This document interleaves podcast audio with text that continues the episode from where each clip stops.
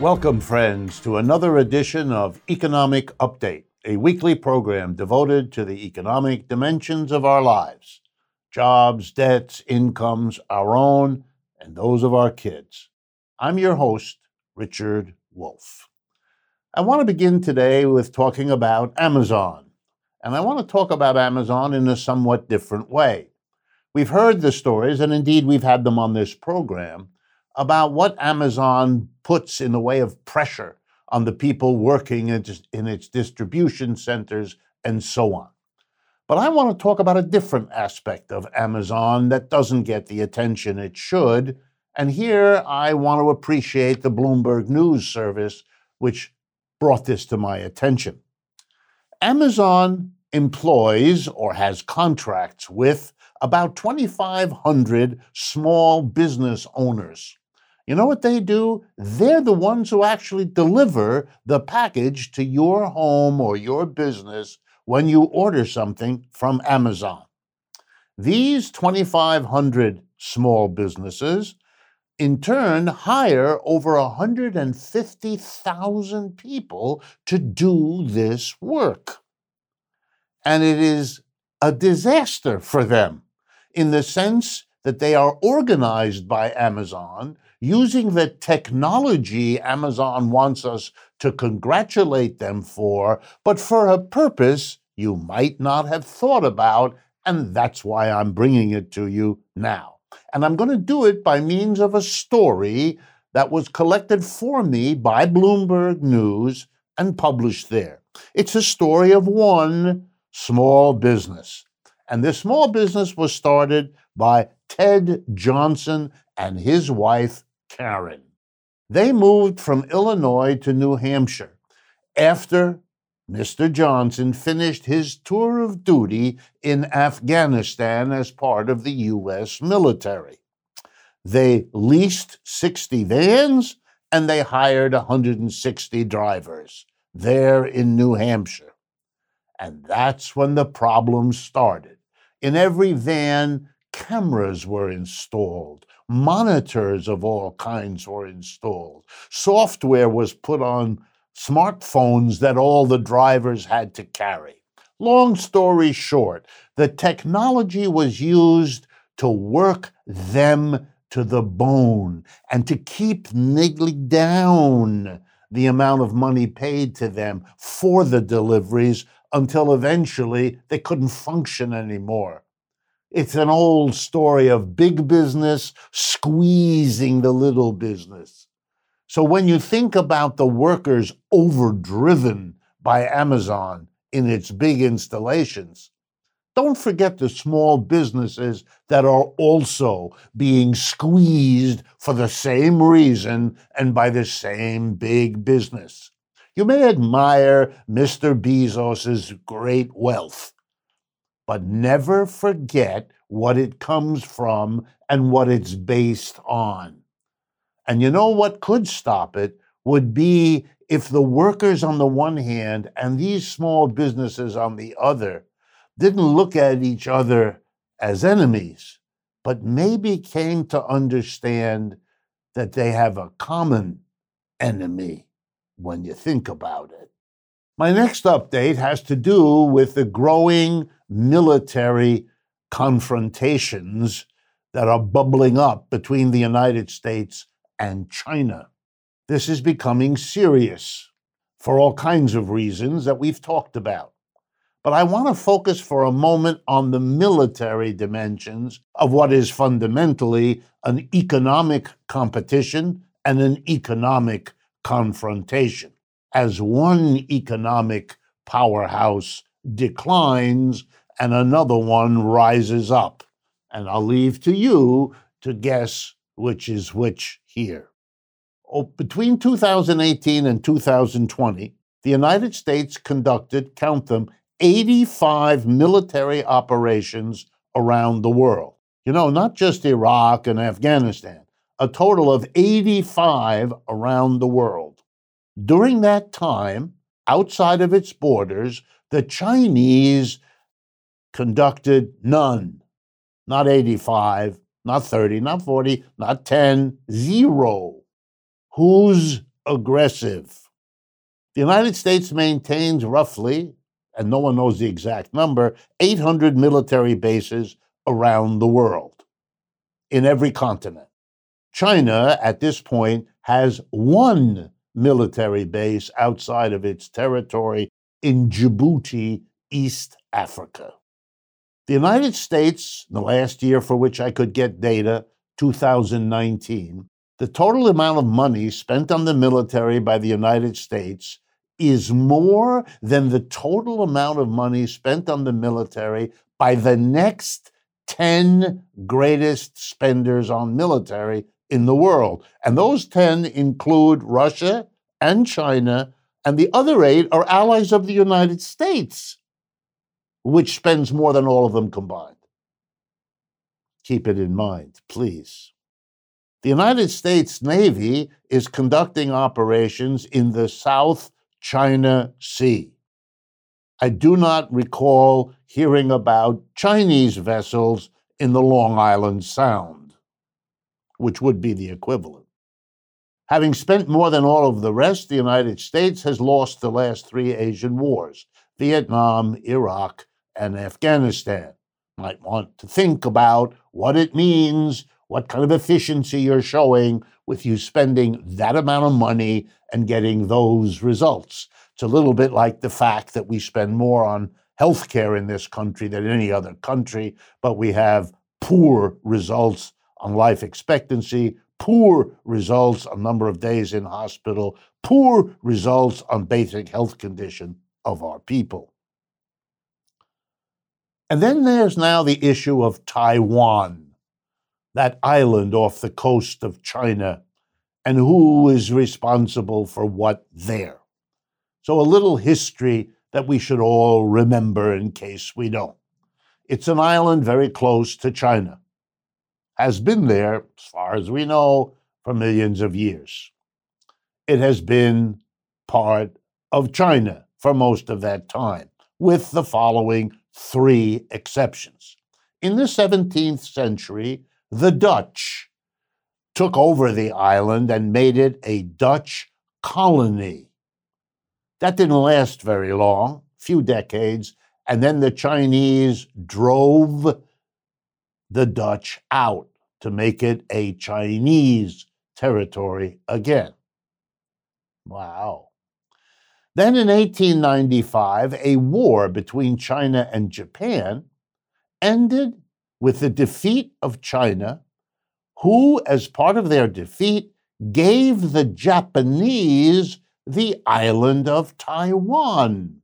So they occupied it until 1945, when the Japanese were defeated in World War II and the Chinese took it back. Then there was a civil war in China between 1945 and 1949, won by the Communist Party of China, which has been the government of China since 1949. During that time, the old defeated losers in the Civil War withdrew to Taiwan, cut a deal with the United States, the Chinese look upon the United States as having tried to take over Taiwan the way Japan did for a while, and the Dutch did before that for a while. And they want it back, which is the history of that place for at least a couple thousand years. Keep it in mind when you hear the stories of Taiwan. Here's my third update. I was reading a paper that came out of the Federal Reserve Board in Washington, D.C., by a quite well known economist who works at the Federal Reserve named Jeremy Rudd. And his paper was Do we really understand inflation? That wasn't the title, but that was what the paper was about. Very good paper, very well done, showing that inflation has many different causes under a variety of circumstances. So we shouldn't be misled by politicians who want you to think this or that is the cause of inflation rather than seeing the complexity. But that's not what I want you to hear.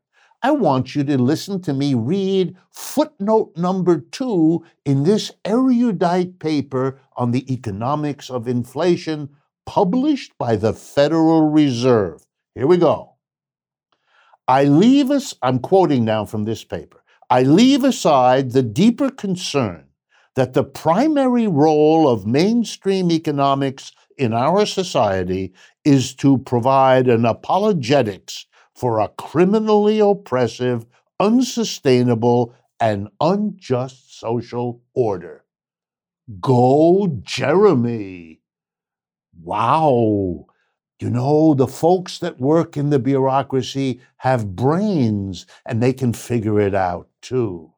He leaves it aside but he wants you to know, and he wants me to know, and I want you to know that he knows that the economics he's practicing may have an altogether different purpose than the one usually claimed for it.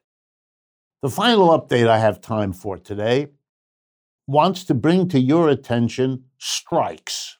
We are seeing more strikes by working people than we have seen in decades going on right now. This summer, there was an important strike at the Nabisco firm that ended in July.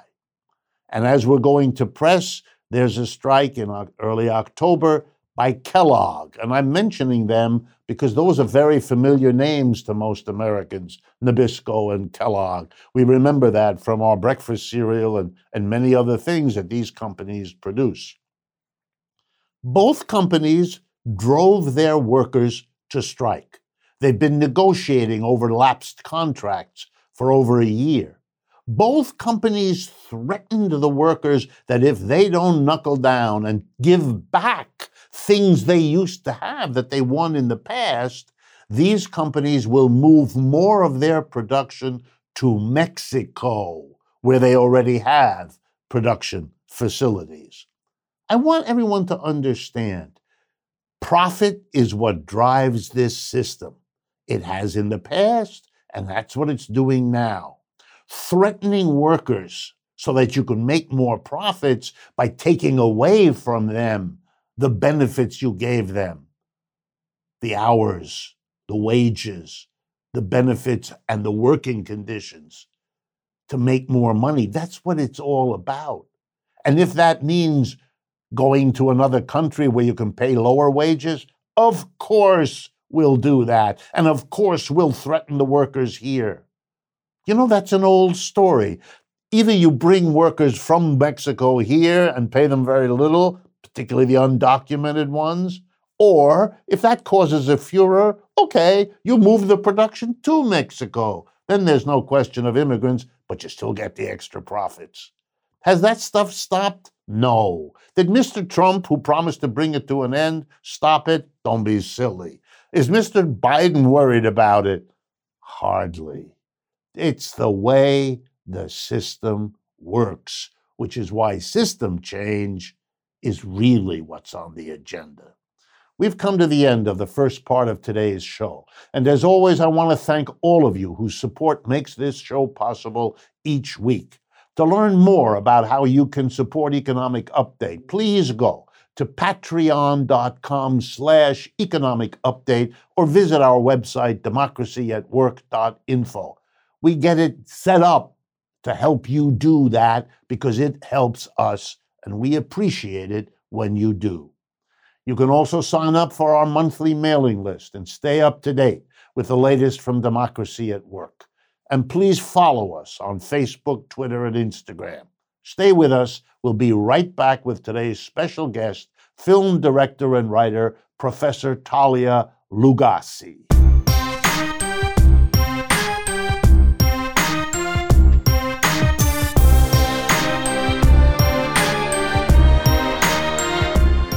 Welcome back, friends, to the second half of today's economic update. I am very pleased to bring to our microphones and our cameras Professor Talia Lugacy.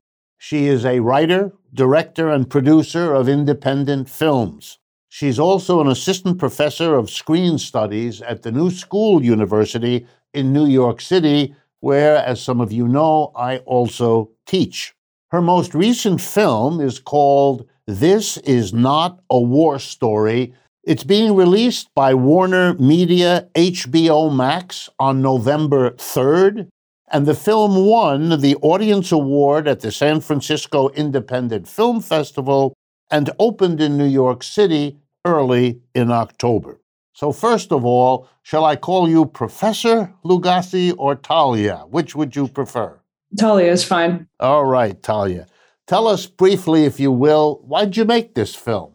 So I embarked on the film in order to to tell a story about trauma and suicidal ideation and also the veterans experience that I had not seen before. There's a lot of movies on this subject, but they tend to be a little bit too easy and they tend to make the the idea of trauma and of healing somehow too pat and there are very sort of damaging myths that that uh, are proliferated um, in the mainstream media about trauma and also about veterans in the sense that we have a tendency to build up veterans as heroes. And this sort of precludes our ability to critique the war as if those things are mutually exclusive. So those are all you know myths that the film is attempting to to dispel. Um, and that's really what the title is also sort of pointing towards. So it is or it isn't a war story? Or is that the ambiguity you want? Sure. I mean, it's it's definitely a war story, but it's it's in reaction to or in I guess defiance of what one would expect a war story to be if you go and see you know war movies uh, movies about veterans coming home. I mean this is very much in defiance of a tradition of movies that i think have done it wrong or done it some injustice. Tell me what is it you hope people who see your film will take away? What is it about this war story that will make it reasonable for them to remember that it isn't a war story like the others? What's what was the uniqueness you were after? Well part of it is is that at the crux of the movie is this idea of moral injury. And the idea is that there's this experience of moral injury that veterans will have when they're engaged in occupations that is as distinct from PTSD as we sort of commonly understand it. Um, there's this idea that trauma is the result of being engaged in, in very violent situations or seeing a comrade die or be, be hurt but but moral injury is is causing trauma in veterans and, and leading to suicide in veterans on account of the fact that they are involved in perpetrating things that are that go against their own moral code and moral center. And so to look at trauma through this lens is to look at it you know by implication as a critique of war itself so that's really what fundamentally is different about the film and also just in the fact of the way it was made because it's a narrative film but it also involves veterans portraying themselves and contributing their own improvisation their own artwork poetry music. So it's a narrative structure with scripted characters but all throughout the film are vietnam veterans iraq veterans and veterans of afghanistan who are, participating. What did they have in mind? Can you give us a glimpse into what motivated the veterans who worked with you to do that, to help make such a film? Well, I think that we're excited about the fact that finally here was a movie that was from you know the get go eh, trying to to do something that they had never seen before in, in a movie about veterans that was not approved by you know the DoD that didn't have you know uh, officers as advisors on the movie. I mean, all you know most war movies that are produced by the system have you know approval the dod has approval of the script and they give script notes and all these kinds of things and so we were avoiding all of that we're very under the radar and I, I promised that we were going to get this all the way to the finish line without compromising what the film was trying to do and without changing their stories or sanitizing any of it. And we've managed to do that. So I think that was really a huge part of what was the, the motivator for all of us, you know, especially for them. I'm kind of intrigued that big outfits like HBO and Warner would be involved. The very very thing you just told us would make me wonder that they would keep away from it for the usual conservative fear. So tell me how you understand their participation in supporting your work yeah i kind of it kind of blew my mind too when they first um, contacted us and wanted to see the film and then eventually came on board. Um, because if i i know that if i had pitched this on the on the flip side i would have been laughed out the room. There are things that of course the studios would never have have done. But i think that having seen the finished product i i think what's happening now is that like we're in some sort of a maybe the beginning of some sort of renaissance period for film kind of like we had in the 60s where studios are literally throwing up their hands and being like, we're not really sure what anybody wants to see. but we know that there's a movement and a cultural shift happening and and and they're kind of for them this is a very much a drop in the bucket. This is not a financial risk for them really at all. The film is finished you know the, all they have to really do is put it out and it's not that mu- as much of a risk as it would have been if they had invested in it from the beginning. So i think that it's a similar t- the timing feels a bit similar to me as far as you know like in the late 60s when studios just didn't know what to do and they were giving altman and coppola and dennis hopper and people like that just the funds to make films because they were sort of at a loss i mean it, it, something similar like that is happening i, I imagine wow Okay, that's very interesting. Is it did your did the veterans who participated did they or did you or both of you understand wars now to be somehow different from what wars used to be? In other words, are you documenting change in the experience a veteran has of war? Or are you documenting an age old phenomena that hasn't gotten the attention it, it, it deserves. I hope that's clear. Yeah, that's that's interesting. I mean, I I think it's actually more of a, a connection that that we've managed to capture in the movie because what we're seeing, and at least what I learned about what we all discovered making the film, was that there's this very clear connection between the Vietnam era veterans, their experiences, and Iraq and Afghanistan. And this is as distinct from World War II veterans. There's, and I'll explain that if I can. There's a there's a a quote in the film, a veteran says, you know, um, look, World War II veterans didn't come home and kill themselves in these kind of numbers.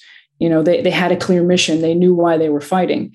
And the veteran goes on to say that, you know, he, he very quickly realized in Iraq that he didn't know why he was fighting. There was nothing there for him to believe in. And I think what this points to is that there's this, you know, lineage from Vietnam forward of, of our of our wars being specifically occupations and that moral injury is a very distinct component of an occupation as opposed to a war with a little bit more clarity of purpose like world war ii uh, you know had um, huh. i don't know if that's you know no no that, that's very because for for people like me who was not part of a veteran of these wars it is also very clear that world war ii had a, a rationale that people could discuss and understand and a build-up with nothing comparable happening in Vietnam and the other, just a completely different situation. And it would have been naive to imagine that the, the, the, man or the woman who's there on the scene wouldn't pick up that difference as well, because the culture teaches you World War II's type of war idea, but the reality is so different. There's a there's a moment in the trailer which I have looked at where uh, a soldier refers to himself as a pawn I found that very arresting. Is that a general sentiment that they felt that they were really like a small piece of a chess game that had only an instrumental value to somebody playing the game? I mean, the image of a pawn is powerful. Yeah, I mean, I, I certainly can't speak for the veteran community at you know at large it's as diverse as any other community you could you could look at. But to the to the veterans who were involved in this film as we were developing it there's this constant refrain an echo of something that kept hearing them express in different ways all the time. And this was the idea that they were used and discarded and left behind and betrayed and lied to. And it all just sort of came down to this. Their anti war position kind of came down ultimately to this realization that, like, they were just a very small part of a much larger system that needed them to function in a certain way, and needed them to have that experience. And they needed meat for the grinder essentially for the system to continue. And once the, the veteran understood themselves in that context, you know, the, the internal burden kind of shifted for them you know because it becomes a collective burden at that point right? It doesn't become one person's individual problem which is of course the thing that primarily leads to suicide. Um, it becomes a more collective understanding of what's of you know what's happening here. So yeah that idea of a pawn was very much the crux of of, of all, so many of the conversations we had had that led up to the film. Can you tell us a little bit more about the suicide? It sounds to me if i'm listening to you rightly that that phenomena of the returned veteran finding himself or herself headed in that direction was a powerful stimulus for you to make this film. Certainly. So what is it you hope will happen if people see uh, this film in terms of the suicide issue? Well, it, it the, the, whole story. I'm a civilian. I'm not a veteran, and the whole story arose for me because I was wrestling on my own with with with trauma and suicidal ideation for many many years, and the story kind of arose from that. And I I found the veteran community through that struggle. And so, what I'm hoping for is that the film will speak to people who are contending with things of this sort and they will find an honest representation of the experience that they're having and and an honest representation of means of coping with it it's not your standard kind of narrative about trauma where you see somebody have this realization and then suddenly they're okay you know or where they have a very easy time talking about it and you know it's you're seeing a bunch of people who are inarticulate and they're struggling and and that's all part of that experience and whatever comfort they find is a day to day showing up to the struggle thing. So, I, and I, I, think that there's something to be found in that. That's that's I hope inspiring, um, but but you know functions in, in in an honest way and not not as a not as a means of um, you know making people feel even more alienated because because the, the character in the movie has some realization that they will never have. They they can't be fixed. You know. And I think the idea of being fixed is also a very harmful one from a, a war standpoint, because the more you portray veterans who are like, get over it and are fine, you know, the more you can be okay with sending people back to war, you know. I'm wondering also, if I could, whether the withdrawal, the so called end of the war in Afghanistan, did that have some impact on you, on the people making this film? Because it, it, it was a bizarre kind of thing, this 20 year war, and then this sudden end that hadn't been possible before. I, I was wondering how you reacted, just you as a filmmaker and as, as an American wanting to do something about wars like this, watching that unfold. Well, it was it was especially sort of sad and, and, and damning from from my standpoint because in a way we we all sort of myself and, and us involved in the film we just sort of knew it was coming. I mean, it's not, you just knew that whenever the, the, the withdrawal was going to happen, it was going to be an enormous, um, enormously chaotic. And, and um, so we just, I mean, I can remember conversations we were standing around on the set having like, yeah, when this happens, this is how it's going to go down. And then we all watched it play out on the news like that. And it was, you know, it's, it can be very, it can be very sad and demoralizing to see that happen with such a, you know, with, with such finality. Um, but in a way, it, it, it, couldn't have been any other way because the war had been chaos and, and mismanaged for 20 years. So none of us were especially surprised by that. It was very triggering, of course, for a lot of us involved in the film. And you know, hopefully, the timing of this film coming out when it does can can contribute in some way to creating a deeper conversation around that event that's a great place to leave it. I hope that is the case. And I, I want to take my hat off, not that I'm wearing one, to your making this kind of a war movie. It's a very important contribution to learning from this disaster, at least reducing the risk of it happening again. So thank you very much, Talia. And to all of us watching and listening, I hope you have found this as moving and important as we did in bringing it to you. I look forward to speaking with you again next week.